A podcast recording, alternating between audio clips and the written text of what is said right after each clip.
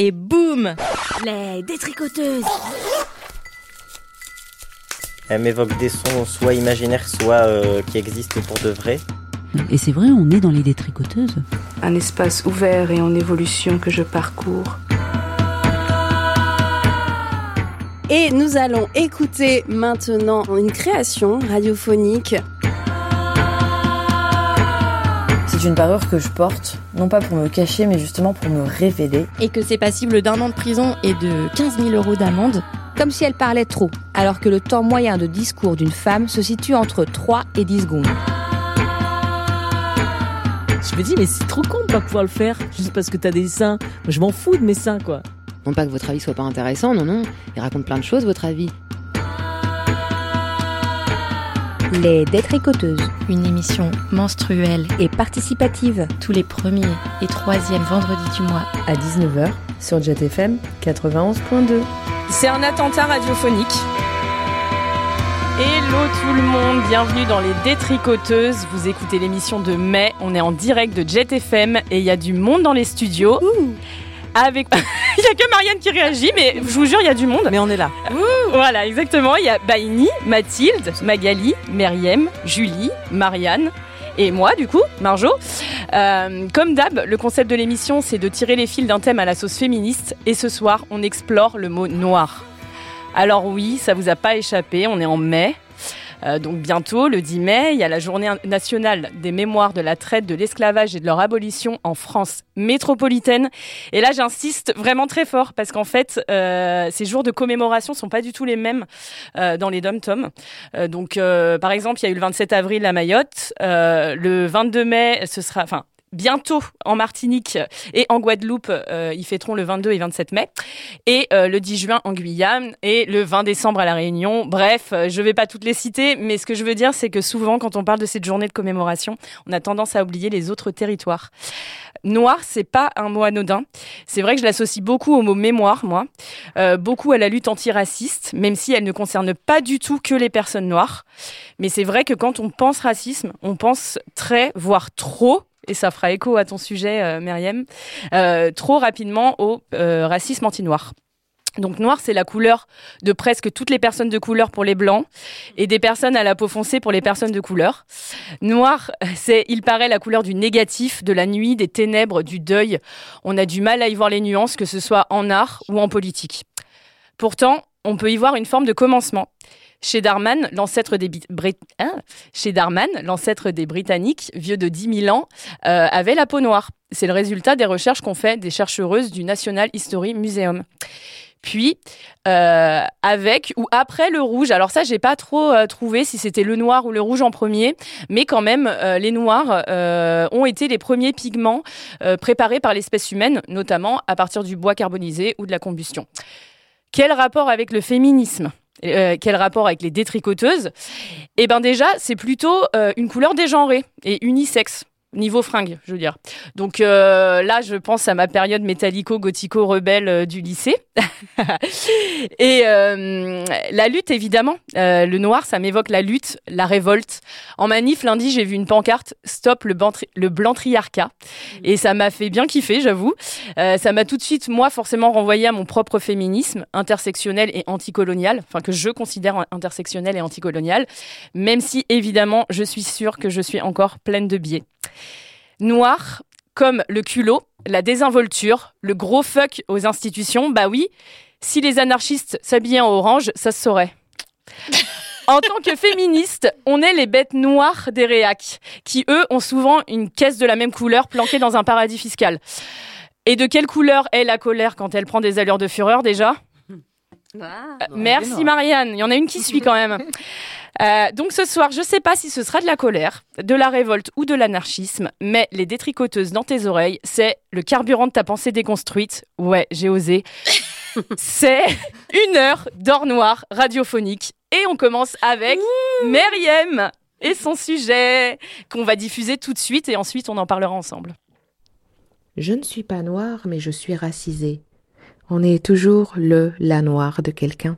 Et là, me faire passer euh, pour quelqu'un, par exemple, qui euh, serait raciste alors que j'ai des amis euh, qui sont justement arabes et, dont ma meilleure amie qui est tchadienne, donc plus noire qu'une arabe.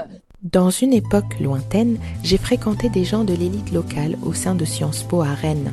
J'étais la seule arabe du groupe, mais j'avais grandi en me croyant blanche. J'arrivais tout juste du Maroc où petite, était scolarisée dans une école française, Jeanne d'Arc. J'étais un esprit colonisé, subjugué par la langue française. Je le suis encore, je le serai toujours. J'étais aussi pleine de rêves et naïve, et donc vulnérable, et les notions de classe m'étaient encore étrangères. Vraiment, je reviens de très très loin. Revenons à Sciences Po.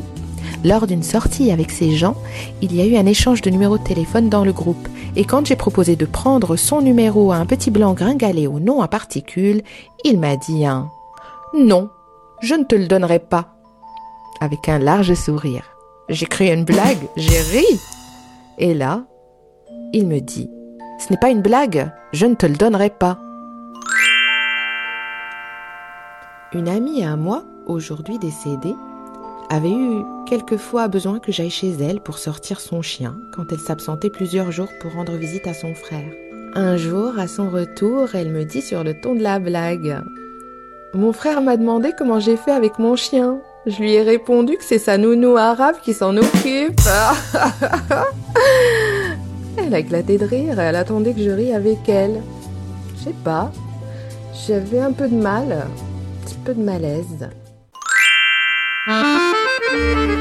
Avec mon ex, dont le prénom est Trouduc, un homme qui a définitivement gâché plusieurs années de ma vie. On était en sortie et avons rencontré un homme avec qui on a discuté. Et Trouduc a dit à l'autre, en posant sa main sur ma tête pour la frotter comme certains se permettent de faire avec des enfants. Ah ça oui, hein, les femmes arabes, elles prennent vraiment soin de leurs hommes.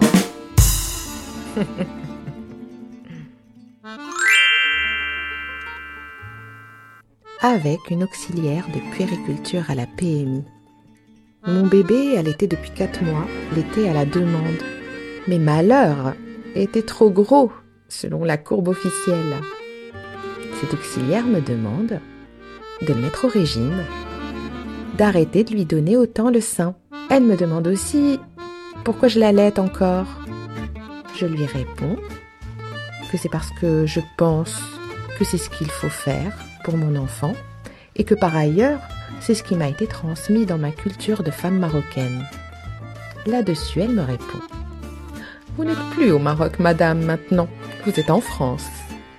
Oh, c'est vrai, il faudrait que je renonce à tout ce qui me constitue quand j'arrive en France, un peu comme les Français le font quand ils s'installent à l'étranger. Hein? Lors d'une soirée en boîte de nuit, Attention, pas n'importe quelle boîte de nuit. Le bilboquet. Au bilboquet, on danse sur Edith Piaf et Jacques Brel. Ouais, vraiment. Donc, lors d'une soirée au bilboquet, j'étais avec des amis. On buvait un verre quand soudain, un mec qui semblait plus jeune que moi s'approche et plonge ses doigts dans ma longue crinière frisée et se met à jouer avec, les secoue, me sourit, fait une vanne qui parlait de moutons et il semblait vouloir rire avec moi. Et se barre. Je n'ai pas eu le temps de réagir j'étais figée. Il revient pour recommencer quelques minutes plus tard. Et j'ai le réflexe de mettre ma main dans ses cheveux avant qu'il ne recommence. Et là, il me dit Oh, mais tu es fâché C'était pour rire Oui, c'était très drôle, bien sûr. Éléonore, une femme que je connais depuis quelque temps semble avoir un crush pour moi, me dit Ah là là, tu es magnifique, tu es super canon, tu es tout à fait mon genre. Hmm, j'aime beaucoup les Africains d'ailleurs. J'ai toujours voulu avoir un enfant africain. T'as vu mon enfant? Ah oui, moi je crois que je suis africaine dans l'âme. Bon, maintenant tu le sais, tu me plais beaucoup.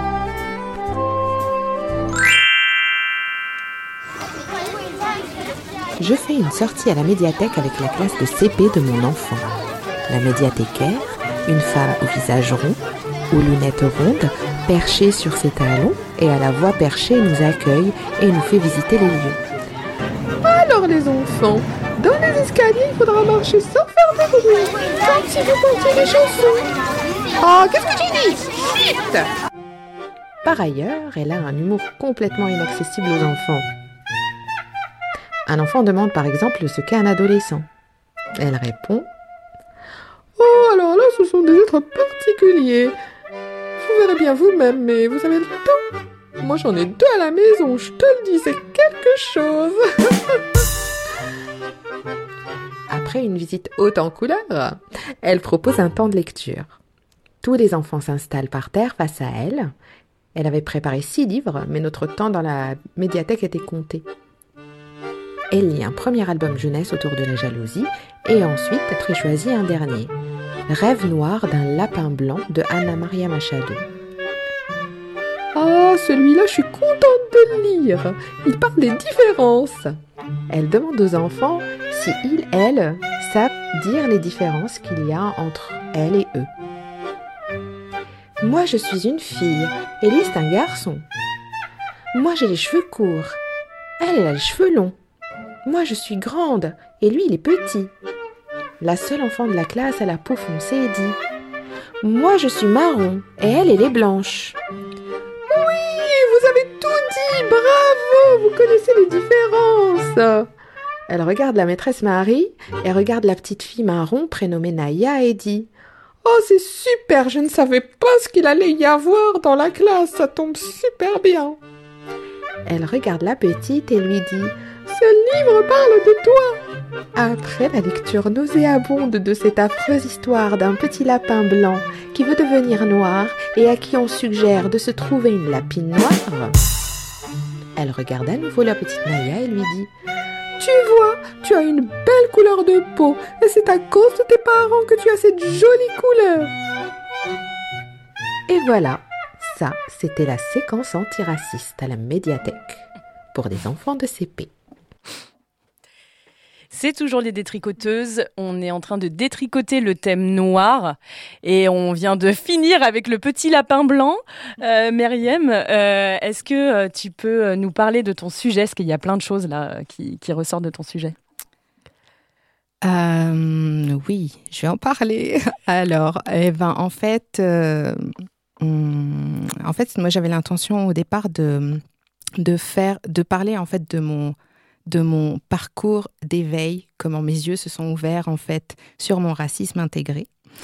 Et je vous dénonce ou quoi En fait, euh, j'ai pas eu le temps. je pensais avoir jusqu'au mois de juillet. Et, Petite et- erreur de calendrier de la part des détricoteuses. Ah là. Toutes nos excuses, mais t'as vu ce que t'as pu réussir à faire, c'est. Ouais, non, Bah mais c'est oui. bien, je, je, je bosse bien sous pression. et du coup, je me suis dit, en fait, et, en fait, euh, j'en étais à revoir un petit peu, à avoir des, enfin, des, des moments de ma vie euh, qui commençaient à me revenir en mémoire euh, avec une, une autre manière, de- enfin, j'ai une autre manière de les regarder, une, autre- une nouvelle lecture. Et je me suis dit, euh, allez, peut-être que raconter juste ces petites histoires telles que, bah en fait, c'est assez parlant, c'est suffisant. Et voilà. Bah, c'est vrai que tu arrives à nous plonger dans. Enfin, en fait, on comprend très bien où tu veux en venir, Mhm. alors qu'en fait, c'est une succession euh, de, de scènes vécues. Et euh, ouais, euh, quand même. euh, enfin, moi, l'histoire du petit lapin, ça m'a. Je me suis dit. Enfin, surtout que tu t'es dit, bah. Tu as dit, c'est la séquence antiraciste à la médiathèque. Mhm. Euh, par exemple, quand tu parles de ton, toi, les billets que tu as pu avoir, est-ce que au moment où tu l'as vécu, tu t'es rendu compte? Oui, en fait, c'est c'est l'histoire la plus récente. Je l'ai vécue il y a trois semaines à peu près. Et effectivement, avant de venir, j'étais en train de me dire que je n'aurais pas vécu de la même manière, j'aurais pas vu le malaise, j'aurais pas vu ce qui était pas ok en fait dans cette euh, séquence. Et d'ailleurs, on était euh, trois, il y avait trois autres adultes et j'étais la seule à être euh, vraiment interloquée par par ce qui se passait. Et je pourrais raconter l'histoire un peu plus longuement, de manière plus détaillée, parce que c'est vraiment, c'était horrible. Hum, Tu peux, hein Tu peux si tu souhaites euh, donner euh, quelques. quelques... Ben, je veux dire qu'en fait, le focus a été mis sur une enfant qui n'avait rien demandé. Euh, par exemple, euh, l'histoire, l'histoire parle d'un lapin blanc en fait qui veut devenir noir, qui demande à une enfant comment elle est devenue noire. Euh, elle lui, euh, elle lui dit euh, peut-être en buvant du café, peut-être en rentrant, en te mettant de l'encre sur toi. En fait, j'ai, essayé d'avoir le livre à la médiathèque, mais il ne le prête pas. En fait, je voulais le ramener aujourd'hui.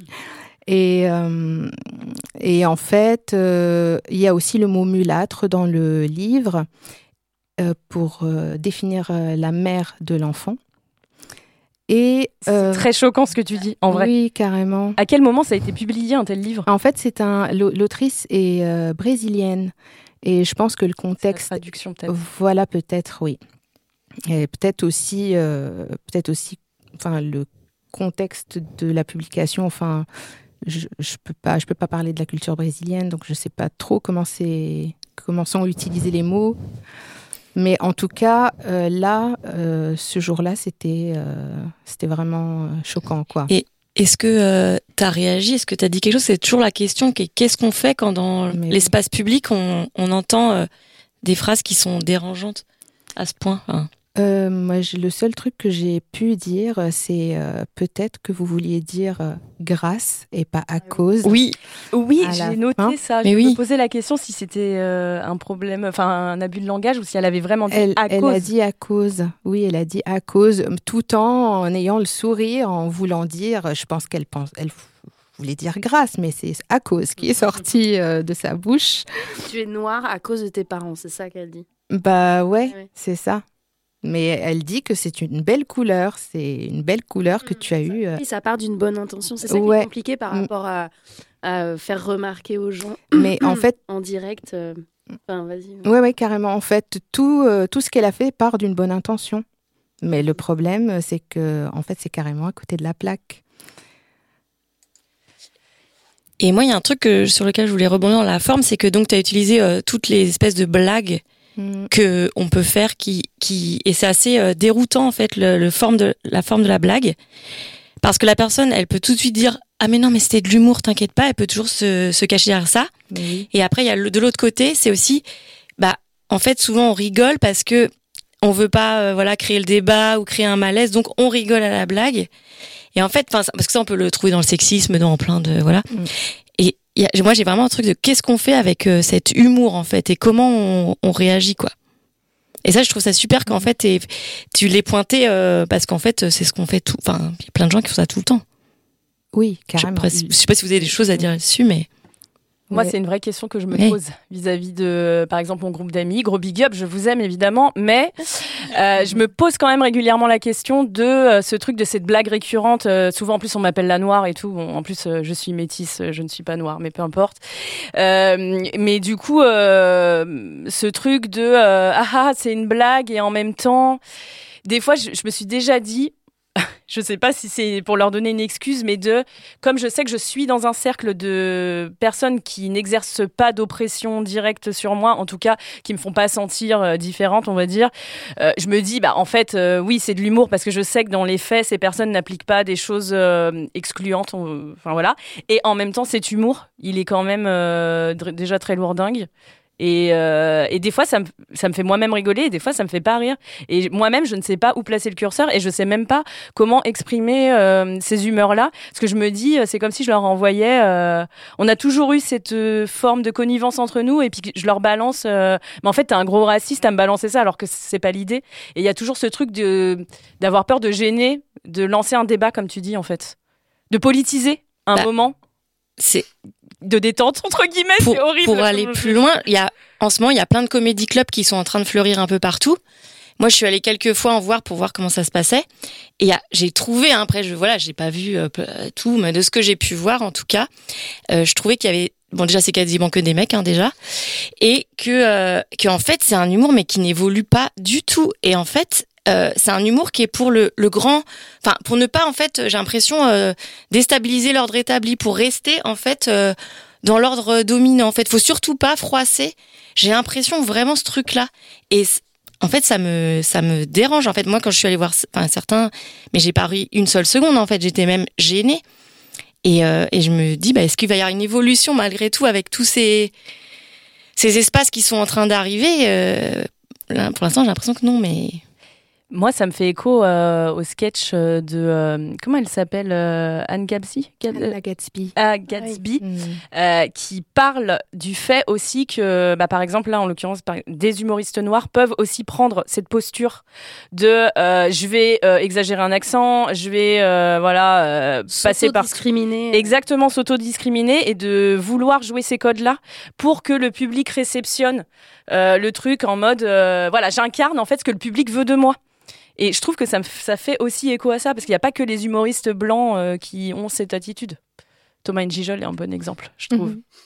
Alors que je l'adore, mais en vrai, il joue vachement cette carte-là, de euh, je fais rire un public en m'appuyant Mhm. sur des clichés euh, qu'ils ont euh, sur quand il parle beaucoup de son père, qui a beaucoup d'enfants, euh, qui est polygame, etc. C'est tout à fait ça. En fait, le public attend ça. Mhm. Mais c'est c'est ça. Gad Elmaleh aussi. Le thème de ton sujet de racisme intégré, quoi. C'est que c'est comme le sexisme intégré. En fait, on, est quand même éduqué, on grandit dans une société où on apprend les codes euh, discriminants. Mais euh, c'est marrant parce que Marjo, moi, je t'ai rencontré dans un contexte professionnel où justement euh, il y avait énormément de ouais de blagues euh, là-dessus et après Ça, c'est vrai. une grosse évolution ça fait 7 ou 8 ans et euh, depuis enfin voilà ça vient petit à petit mais ouais par rapport à tes amis. En fait moi ce qui me c'est que avec tes amis t'as pas de lien euh, hiérarchique enfin donc à un moment tu peux peut-être leur dire euh, enfin voilà débriefer ce truc. À un moment ça va peut-être venir dans la conversation s'ils écoutent l'émission. Mais avec quelqu'un avec qui tu as un lien hiérarchique ou enfin dans, dans le contexte pro ou quoi, je trouve ça hyper compliqué quoi. Mais Parce t'as que- raison, c'est vrai qu'on plaisantait vachement là-dessus quand on on ne citera pas le, le lieu. Je sais pas, Myriam, si tu veux réagir à, à tout ça. Euh, oui, euh, on parle d'humour oppressif en fait, euh, euh, de, de euh, passer de, du rire aux dépens de, de gens, de communautés, euh, de personnes, euh, de personnes réelles, à rire avec elles en fait. Et euh, voilà, je sais pas quoi dire d'autre. euh. Non mais c'est il y a un exemple de quand tu parles de euh, de alors ton c'est ton ex ou ouais qui passe Trouduc. Trouduc. Et je, Je l'ai bipé quand même. garde cette, euh, cette expression pour euh, dénommer beaucoup de personnes comme ça. On est toutes sorties avec Trouduc, hein. Ah oui. un vrai serial lover. Non mais tu dis voilà, j'étais figée euh, suite à, au fait qu'il te, il te Ah, le mec voilà. qui m'a mis les mains dans les cheveux. ouais. Alors ouais, ça c'était pas ton ex du coup. non.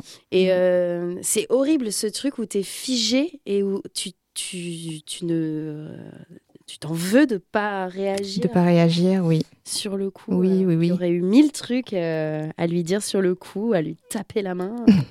Ouais, mais du Oui. coup, pour conclure, il y a ce truc aussi que ça nous renvoie à notre culpabilité. Enfin, moi aussi, je refuse des fois de porter cette culpabilité, et c'est ce que je me dis pour mes potes des fois, c'est ce truc de pourquoi je me dis pourquoi j'ai pas réagi, etc. Alors que peut-être que eux se ne posent pas la question de pourquoi j'ai dit ça? Et du coup, j'en ai marre aussi de tout le temps euh, qu'on me renvoie, euh, de me- m'auto-renvoyer cette question, quoi. Faudra avoir une petite, euh, une petite sacoche avec plein de réparties ou un petit, petit, petite bonne femme qui te fait une petite répartie dans l'oreille à chaque fois que t'as. Une petite bonne femme, bravo Julie. Pardon. Pardon. Quoi, une petite bonne femme mignon. Oh, mais je te charrie. Euh, eh ben, on va enchaîner donc avec une chanson que tu as choisie, toi. Oui. Myriam, est-ce que tu Oui. veux la, la citer euh, et la présenter et dire pourquoi Oui. tu l'as choisie? Alors, parce que moi, j'adore cette, euh, cette chanson, euh, elle me fait vibrer. Euh, c'est une chanson syrienne, euh, traditionnelle, je sais plus de qui date de, de- des années 1700 et qui est chantée dans les foyers avec des tambours habituellement. C'est une musique qui fait rentrer en transe. Mais là, c'est une version moderne et elle est euh, chantée par Lena Chamamian et c'est Al Asmarilloun.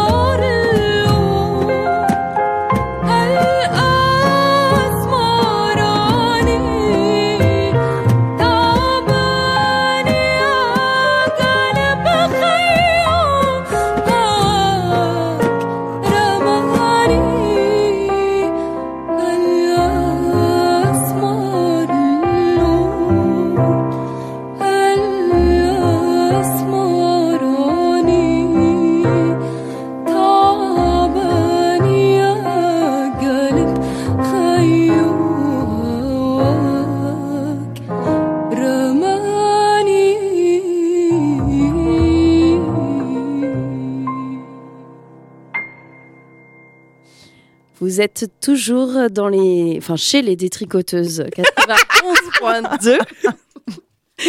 Et, euh, et nous détricotons le mot noir ce soir jusqu'à la nuit tombée, non jusqu'à 20h. Euh, nous allons écouter le, le sujet, la création euh, de Baini, Magali et Mathilde, euh, qui s'intitule, dites-moi, Des mots de minuit. Oh, jeu de mots.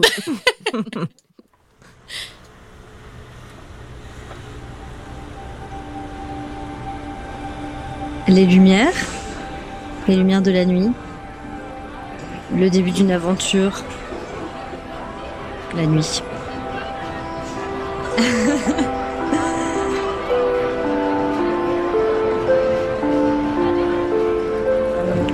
Qu'est-ce qui me fait vibrer la nuit? J'aime bien dormir, déjà. Et j'aime aussi la fête. Tout est, tout est possible, on t'attend nulle part. Donc, euh, t'as pas d'impératif de euh, tu dois être à telle heure à tel endroit. Donc, euh, t'es un peu un sentiment de liberté. Moins de règles. moins de règles, ouais. Ça reste aussi éphémère, Voilà. de Et manière éphémère ouais, et ça. occasionnelle. Et Occasionnelle, ouais. Et, euh, et amoureusement aussi, pareil, je pense en fait, t'en- t'attends un peu de, de- aussi de, de, de vibrer des choses qui sont imprévues. Je pense que c'est plus l'imprévu qui est lié à la nuit. Moi, je dirais la musique, les spectacles et euh, les balades nocturnes aussi. Euh, la liberté. Puis bah, boire des coups, ça détend tout de suite un peu. C'est le côté des inhibitions un peu aussi, c'est cool. C'est cool. Voilà. J'avoue que c'est un bon moment de d'évacuation de frustration, tu vois. Tout le monde est un peu sur ce pied d'égalité quand tu sors, qui est un peu, qui est un peu fun, qui est un peu fun là-dessus. Rencontrer des gens quand t'es un peu euh, quand t'as bu quelques bières et que du coup les, les inhibitions s'en vont et tu parles à des gens à qui t'aurais pas parlé si t'étais pas bourré euh, ça c'est marrant sortir, être avec mes amis, s'amuser, boire un verre, délier les langues. moi j'aime bien les bars les bars où t'es assis tous ensemble avec des potes et tu pars en discussion euh, un peu lointaine et tout c'est marrant Les bars ou les soirées en appart. Jeux, tu te bourres la gueule. tu finis par Sympa. danser dans le salon euh, sur de la Ouais. musique euh, des années 2000 euh. Ça fait chez moi. exactement C'est pas comme la journée, il y a moins de jugement, il y a moins de. Ouais, je dirais la liberté vraiment. Enfin, même si c'est pas forcément sécure, mais il y a cet esprit de pouvoir faire plus de choses sans être jugé ou mal vu. Ou... Moi, je me suis jamais sentie en sécurité la nuit en étant une fille, dans tous les cas. Déjà, je bois pas beaucoup parce qu'en fait, j'ai euh, super peur qu'il nous arrive un truc à chaque fois. J'avoue je suis pas quelqu'un qui aime trop euh, qu'on vienne me parler dans la rue quand je connais pas. Moi, je sors beaucoup la nuit et ça me fait rire parce que je me suis dit récemment, parce que j'ai une petite sœur qui a 16 ans là, et qui me disait euh, ouais, je vais peut-être sortir en ville, machin, etc.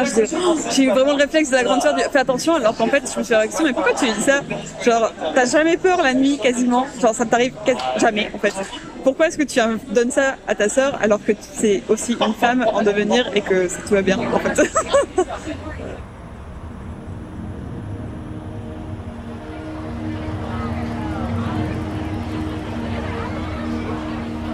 Ma nuit rêvée, c'est des rencontres, des discussions, euh, des fous rires et pas rentrer toute seule. C'est vrai qu'une soirée qui dure jusqu'au bout de la nuit où tu vois pas le temps passer et il se passe plein de trucs parce que t'as rencontré plein de monde marrant et tu. Ouais, c'est ça, c'est. Alors déjà, ce serait une nuit d'été, une nuit où il fait chaud. Ce serait dans la nature. Mais en tout cas, dans un cadre euh, safe, ça c'est sûr. J'attends qu'elle euh, qu'elle m'apaise. J'attends de la nuit aussi qu'elle euh, qu'elle m'inspire. Je dirais vraiment mon souvenir le lendemain, comme un bon souvenir. Genre euh, avoir passé un moment super sympa, avoir rigolé de ouf, et me dire que limite ma prochaine soirée, je voudrais qu'elle soit pareille. Moi, j'ai déjà vécu ma nuit rêvée. Et c'était euh, pas loin de Nantes. Je suis allée euh, vers euh, Nord-sur-Erdre, un lieu qui s'appelle La Cueilleuse. Il y avait un festival féministe qui était organisé qui s'appelait Les Remous. Et c'était trop bien, on est parti en convoi vélo et après sur place il y avait très peu d'hommes cis et du coup on a dansé, chanté, fait tout ce qu'on voulait toute la journée, toute la nuit sans aucune menace quelconque dans la nature, en regardant les étoiles, en écoutant du bon son, en dansant avec de l'eau et euh, des arbres et tout ce qu'on veut. C'était parfait quoi. Il y a des moments où on est plus jeune, on fait des, on a des exigences par rapport aux nuits qu'on passe. Il faut absolument que je fasse ça cette nuit, faut là. Mais au bout d'un moment, faut juste s'amuser aussi. faut juste s'amuser et puis bah t'auras pas toujours la nuit euh, mémorable que tu t'attendais à avoir, mais c'est pas grave. T'auras quand même passé une nuit, t'auras quand même passé, t'auras quand même vécu en fait. Une giga teuf. On mange plein de gâteaux avec de la crème sans gluten et sans lactose, avec des bons potes. Et voilà, je fais une petite partie de jambes en l'air bien sympathique avec quelqu'un que t'aimes fort en regardant les étoiles dans la nature. Ouais. Avec plein de gâteaux. Moi, c'est quelque chose de spontané et quelque chose qui n'est pas forcément prévu. Parce que si c'est prévu, on a des attentes. Que si c'est spontané, on vit le moment présent et du coup, c'est hyper agréable et on n'y pense pas. Et on pense juste après à comment c'était et qu'on a vécu les choses. Et du coup, pour moi, c'est déjà ça. Et ouais, je pense qu'après, il y a l'idée de passer du moment avec des personnes qui nous sont proches, amis, amour, amants, peu importe. Mais juste que le temps passe et qu'on s'en rende pas compte et qu'il est déjà 6-7 heures du matin et qu'en fait euh, on sait, on a dansé toute la nuit, on a discuté pendant des heures et qu'on n'a pas vu le temps passer. Et juste pour moi, euh, je pense que c'est une belle nuit rêvée.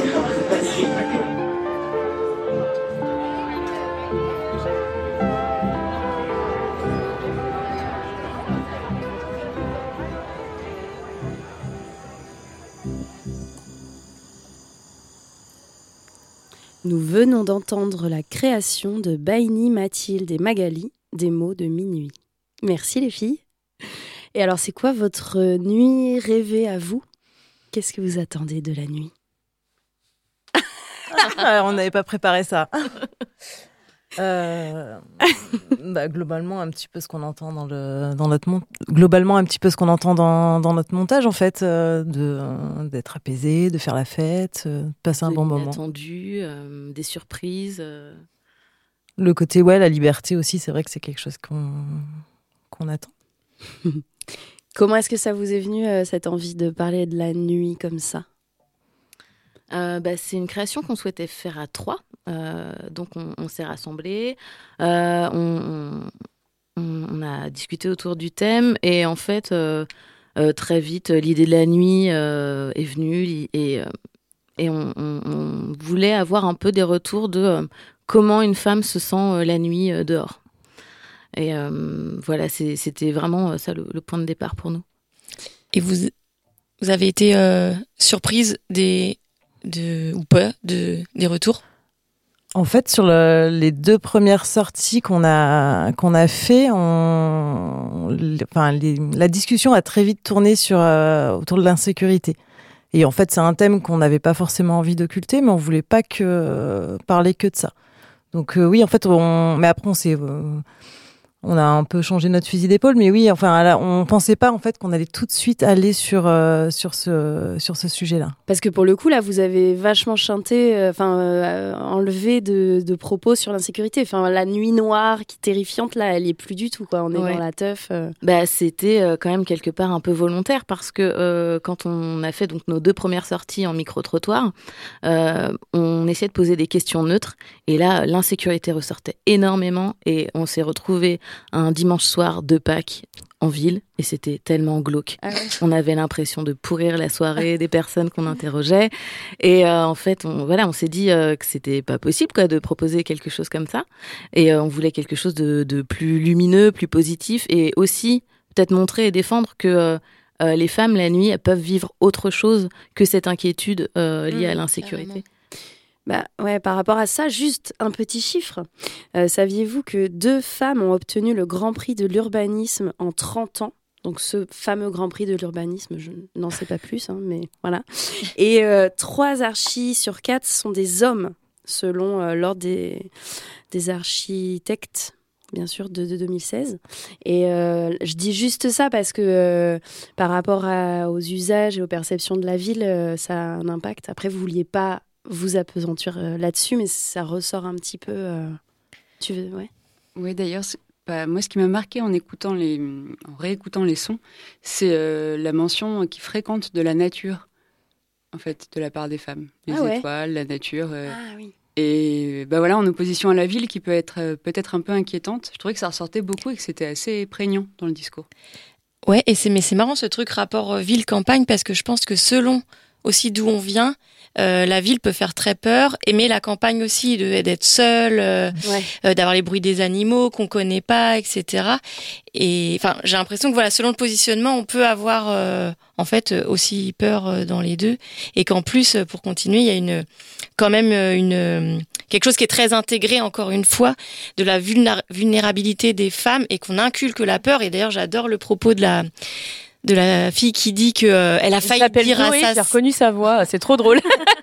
qu'elle a failli dire à sa sœur attention attention puis enfin de lui dire mais pourquoi en fait je vais lui transmettre ça? Et c'est comment on transmet aux femmes le fait que oui elles sont vulnérables euh, il faut qu'elles aient peur il faut que ce soit des victimes entre guillemets allez moi je trouve ça cool que vous ayez euh, pris un peu un, quelque chose de un peu un- différent et de se dire pour aller plus loin en fait il faut que les- aussi les femmes elles, bah, elles, elles apprennent à se défendre elles apprennent à voilà euh, On se réapproprie euh, un petit peu la, la nuit, quoi. En et, et comme tu dis et l'espace Moi aussi, j'ai adoré ce, truc sur le positif parce que forcément, en fait, moi, je m'attends, je pensais que vous alliez parler euh, du côté euh, vulnérabilité euh, dont on parlait tout à l'heure, et, et je m'étais dit, il y a aussi beaucoup de femmes. Alors, c'est moins le cas maintenant avec les projets de loi, mais par exemple, les travailleuses du sexe, ça reste des personnes qui vont être beaucoup exposées la nuit, enfin, qui l'espace souvent qu'elles occupent est, est la nuit, et, et du coup, moi-même, ça m'a fait me questionner parce que tout de suite, je me suis dit, bah ouais, en fait, moi, j'ai vraiment un rapport. euh, je- Pourtant, j'ai pas peur quand je me balade la nuit. Enfin, en tout cas, je sors la nuit, je sors. Mais tout de suite, je pense à l'insécurité sur la nuit. Enfin, vraiment, euh, je pense au Uber euh, où je veux pas être toute seule en voiture avec un mec que je connais pas à 3 heures, que je veux pas être dans certains lieux parce que je flippe. et donc, merci, merci. Franchement, c'est cool. Ça remet un peu de positif. C'est chouette. Mais d'ailleurs, euh, enfin, du coup, vous me faites réaliser que moi, limite encore plus que j'ai entendu, c'est qu'à un moment, il y a une nana qui dit euh, plusieurs fois, il y a de la liberté, c'est, on est plus libre, et c'est associé à l'insécurité. C'est comme si il fallait un peu d'insécurité pour qu'il y ait de la liberté. Parce qu'elle dit tout de suite après, euh, enfin, on est plus libre. euh, même si c'est pas forcément sécure. Et en fait, je me suis dit, attends, il y a peut-être un lien avec ça, un côté, euh, la nuit, c'est l'inverse du jour, on va décharger un peu euh, toutes les tensions. Mais du coup, c'est un peu. euh, Bon, je sais pas s'il y avait cette volonté euh, de votre part. Pas forcément, mais. euh, Mais, mais en tout cas, le côté euh, euh, décharge, euh, un peu on oublie tout, on se lâche, euh, on se fait plaisir, euh, c'est quelque chose qui est beaucoup ressorti euh, dans, dans les témoignages euh, qu'on a reçus euh, euh, ensuite. Donc c'était assez chouette à entendre. Et il y a le lien à l'alcool aussi. C'est aussi Ouais. comment. euh, Et on en a enlevé. Ah ouais Alors, finalement, il y a deux, euh, il y a deux pans sur cette question de l'alcool, parce que euh, les premières fois quand euh, on parlait, euh, quand on posait des questions neutres, là c'était euh, des retours qui disaient, euh, moi j'essaye de pas trop boire, je fais attention euh, parce que euh, il y a de l'insécurité, donc je vais être en maîtrise de moi-même et de l'espace. Et finalement, quand on est dans une situation où on leur demande, c'est quoi votre nuit rêvée, donc on tourne la question de façon plus positive, et ben là, on nous dit, bah c'est chouette, on, on se détend, on boit des coups, et c'est cool, et ça fait du bien. Mais peut-être on est toujours sur le qui-vive. Être sûr que j'ai l'impression qu'il y a beaucoup de femmes de, elles vont boire, mais il y a toujours parce que j'ai, une- on a une question en ce moment sur le fait que, euh, avec d'autres euh, copines, que euh, dans l'alcoolisation à outrance, on voit rarement euh, des femmes euh, s'alcooliser au point euh, d'être en gros burn-out total et de faire n'importe quoi, de changer de personnalité, euh, de plus, enfin de, de regretter le lendemain des, mais au point de vraiment plus s'en rappeler, etc. Alors, je sais pas si c'est un constat, je sais pas si vous avez déjà constaté ça. J'ai vu une euh, tête se hocher. Non, euh, non, mais parce que oui, après, je pense qu'effectivement, certaines sont, sont dans la maîtrise, mais je pense qu'il y en a quand même qui, oui, qui se posent pas ces, euh, ces questions-là. Mais après, effectivement, quand on sait que si on sort et qu'on va rentrer seul tard le soir et qu'on est très alcoolisé, potentiellement, on se met en danger. Après, c'est terrible de, de, enfin, de se dire ça, quoi. Ouais, après, Julie, là, tu parles d'un taux de lâcher prise. Oui, oui, oui, euh, qui, est, ultime. qui est. C'est euh, Ouais. quand on va encore plus loin. C'est presque une, une, une alcoolisation genrée, c'est-à-dire que, que en fait, euh, nous, les femmes, on sait toujours qu'il y a même. On peut se mettre dans des états, euh, je suis la première, euh, assez lamentable, euh, mais il y a toujours un petit truc qui est là quand même de surveillance, d'auto, voilà, parce que qui, qui va s'occuper de nous si ou voilà, qu'est-ce qui peut arriver si on se retrouve seul alors que j'ai l'impression que les Tu t'es jamais retrouvée euh, assise dans l'herbe en pleine, je sais pas, à 4 heures du mat, genre, mais qu'est-ce que je fous là? Je suis complètement. non, mais.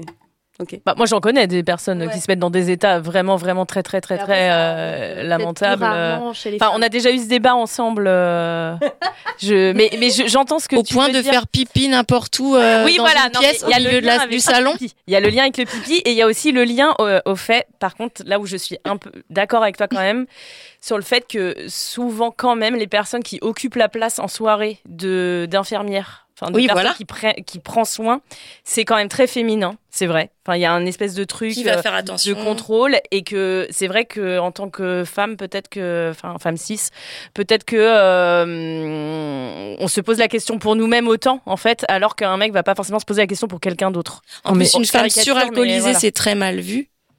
Enfin, il y a quelque chose qui ressort de. C'est vraiment une. euh, Comment on dit une. Enfin, bref, vous voyez bien. quoi. Magali, vous Après, on a eu un, un témoignage dans ce sens qu'on n'a pas mis là dans le montage, mais euh, une jeune fille qui, je sais plus quel âge elle avait, je pense 19 ans, et qui nous disait que en soirée, elle avait tendance justement à ne pas boire et à prendre ce rôle de maman. Mm. Et tout de suite, c'est euh, c'est ça qui ressort. Quoi. Ouais. Ah là là, tant de choses à traiter, n'est-ce pas, Julie? Ah bah.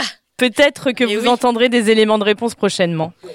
Peut-être, mais peut-être pas. Est-ce qu'on pourrait remercier Ah oui, toutes vas-y. Ah oui. les personnes qui ont accepté de témoigner Donc, on voudrait remercier Abby, Florian, Théo, Laura, Camille, Pauline, Isabelle, Margot, Zou, Gaïa, Louise, Rochine, Sokna, Charlotte, Leslie.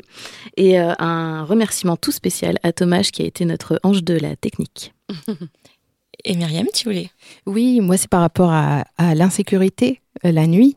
Euh, ben en fait j'ai eu à faire des petites recherches là récemment pour euh, ma formation et en fait euh, j'ai lu donc euh, des statistiques concernant la France et la plupart des agressions subies, euh, agressions sexistes et sexuelles subies par les femmes se passent en plein jour. Il y en a plus le jour que la nuit. Donc en fait, euh, l'insécurité réelle, c'est en journée et aussi majoritairement par des personnes qu'on connaît et pas par des personnes inconnues. Carrément. Donc en fait, on peut sortir le soir euh, bien mieux. détendu. La nuit Il vaut mieux sortir le soir. Mais je pense que ce Et sentiment avec tes d'insécurité, il est lié aussi au fait qu'on n'est pas vraiment des animaux nocturnes. Enfin, je veux dire, non mais on voit pas la nuit à la base. euh, on est obligé d'avoir de l'éclairage.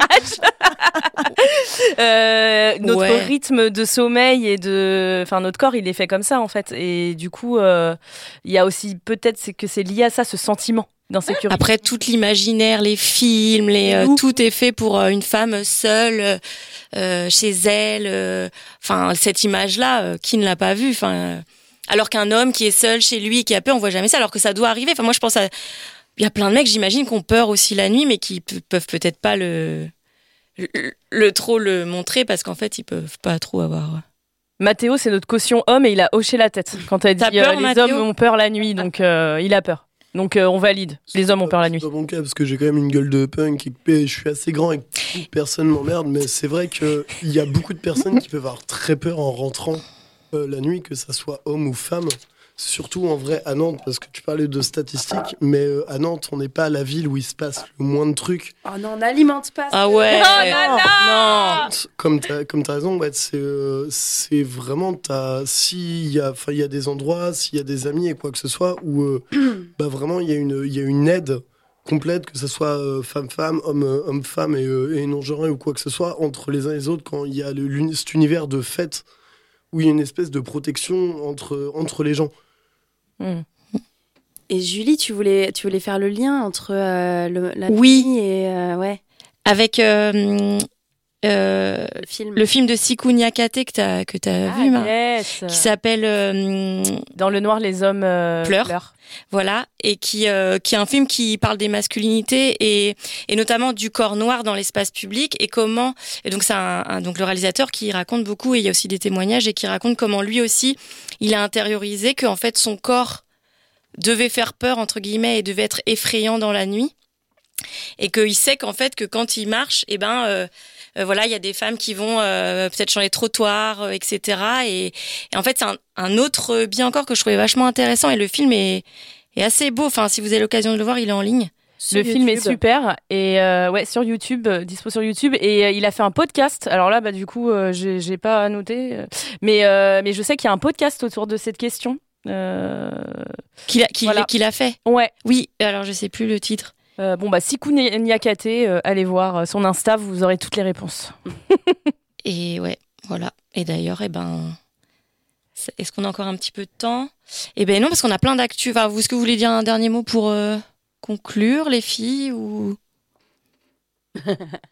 C'était chouette de le faire. Ah. On avait Non, peur, on est très mais contente. Trois sorties quand même, trois virées en bar euh, pour ce sujet. Ouais. c'était une bonne excuse pour sortir. Ouais, c'est ça. Tu m'étonnes. Et, pour rencontrer. euh, Ouais, et puis ça. des personnes toujours euh, très euh, motivées pour nous parler, donc c'était euh, très agréable. Ah oui, si, euh, si, euh, dans le, dans le, on l'a, on a déjà, on en a déjà parlé, pardon, mais quand même, il y a le très beau documentaire Traverser les forêts qui est vraiment sur cette question de des femmes la nuit dans l'espace public, sur un autre, justement un autre genre plus, plus, plus dur, mais qui est vraiment magnifique. euh, si vous avez l'occasion de l'écouter. Et donc, sans transition, la nuit, ça nous fait penser à quoi? La nuit de la radio. Et donc, je vais commencer par une actu euh, qui ne sera pas euh, ce mois-ci, mais j'en parle en priorité parce que Ah bah c'est oui. un lien quand même avec le sujet. Euh, nous, les détricoteuses, on lance la nuit de la radio sur Jet FM le 2 juin. Et euh, je dis nous, mais en fait, évidemment qu'on sera euh, super euh, collectif. Et du coup, toutes les émissions de Jet FM, enfin une partie des émissions de Jet FM, euh, va participer à 12 heures de direct. De Et voilà. 19h à 7h du matin. Et ça va si être on tient en direct. Voilà, unique, Voilà. entière. Donc écoutez-nous, appelez-nous, euh, Venez. faites, euh, venez. euh. Si vous avez peur dans la nuit et que vous êtes seul dans la rue, mettez un podcast, euh, enfin mettez la radio en direct et ce sera nous. Voilà. Et euh, deux autres, euh, enfin même trois autres actus. Euh, alors demain, euh, donc demain euh, la date euh, 6 mai. Parce que quand même, pour ceux qui réécoutent, euh, le 6 mai, euh, donc il y a une euh, visite décoloniale de l'œuvre de Jules Verne dans le cadre de la proposition Bras à Nantes. Du coup, c'est une promenade documentée pour décrypter l'histoire de Nantes, mais à travers du coup les statues, les œuvres, etc. Et donc là, en l'occurrence, ce sera demain à 15h. Et c'est Thomas Bouli, qui est urbaniste qui, et qui est habitué à faire des visites autour de la question décoloniale à Nantes, qui va animer ça. Euh, et ensuite, euh, comme on sera euh, pas loin, euh, on sera vers la butte Sainte-Anne, là, on peut aller directement à Couéron, voir Larry Smith. J'ai l'impression que je fais les petites annonces. Euh, voir Larry Smith et Ben Stasic en concert, parce qu'ils vont participer à un tremplin musical dont je n'ai absolument pas noté le nom, donc je ne m'en souviens pas. Et bah, l'idée, c'est de leur donner de la force. Et du coup, Larissa, c'est une de nos plus fidèles auditrices. Euh, on l'aime parce que c'est notre amie aussi. Euh, et euh, elle fait de l'hip-hop, euh, soul, créole. voilà, et on a envie de la soutenir. Et gros big up. Donc, il faut aller l'applaudir. C'est à partir de 17h. Euh, merde, j'ai pas noté le lieu, putain. Mais. Allez sur l'Instagram de Larry Smith. Voilà, c'est très important. Euh, et euh, la semaine panafricaine qui va commencer le 22 mai à Nantes. Euh, et donc c'est à la fin du mois. Et il y aura notamment Clémence Cléblou qu'on ne présente presque plus sur Nantes, qui anime une émission sur Prune notamment, mais qui est aussi beaucoup sur les questions décoloniales sur Nantes et qui a participé à la dernière émission Gorge. Donc pareil, on lui envoie de la force. et on assiste à la semaine panafricaine, dont je n'ai pas la programmation car elle n'est pas sortie encore. Tremplin parasique à Couéron, Voilà. espace de la Tour à Plomb, qu'est Jean-Pierre Fougerat. Voilà donc euh, Larry Smith demain euh, à Couéron. Et euh, on a aussi, euh, il va y avoir Ouvrir la voie, si vous l'avez pas vu, euh, le film de- d'Amandine Gay euh, qui va passer là dans, euh, dans quelques temps. En fait, il passe donc le 2 juin à- au cinéma Bonne Garde. Impossible. C'est la nuit de la radio. Ah Euh, on supprime cette annonce. N'écoutez pas. en fait, ils peuvent y aller, c'est à 18h, donc tu vois. Ah bah ça va. Bon, Ils ça va. Parce qu'à 19h, vous avez quelque chose dans votre agenda. C'est la nuit de la radio. 2 juin, Ouvrir la voie, c'est dans le cadre d'un festival de bonne garde euh, organisé, tout, tout programmé par les bénévoles de, de- du cinéma Bonne Garde, qui s'appelle le festival Genre Humain. Et c'est sur le genre.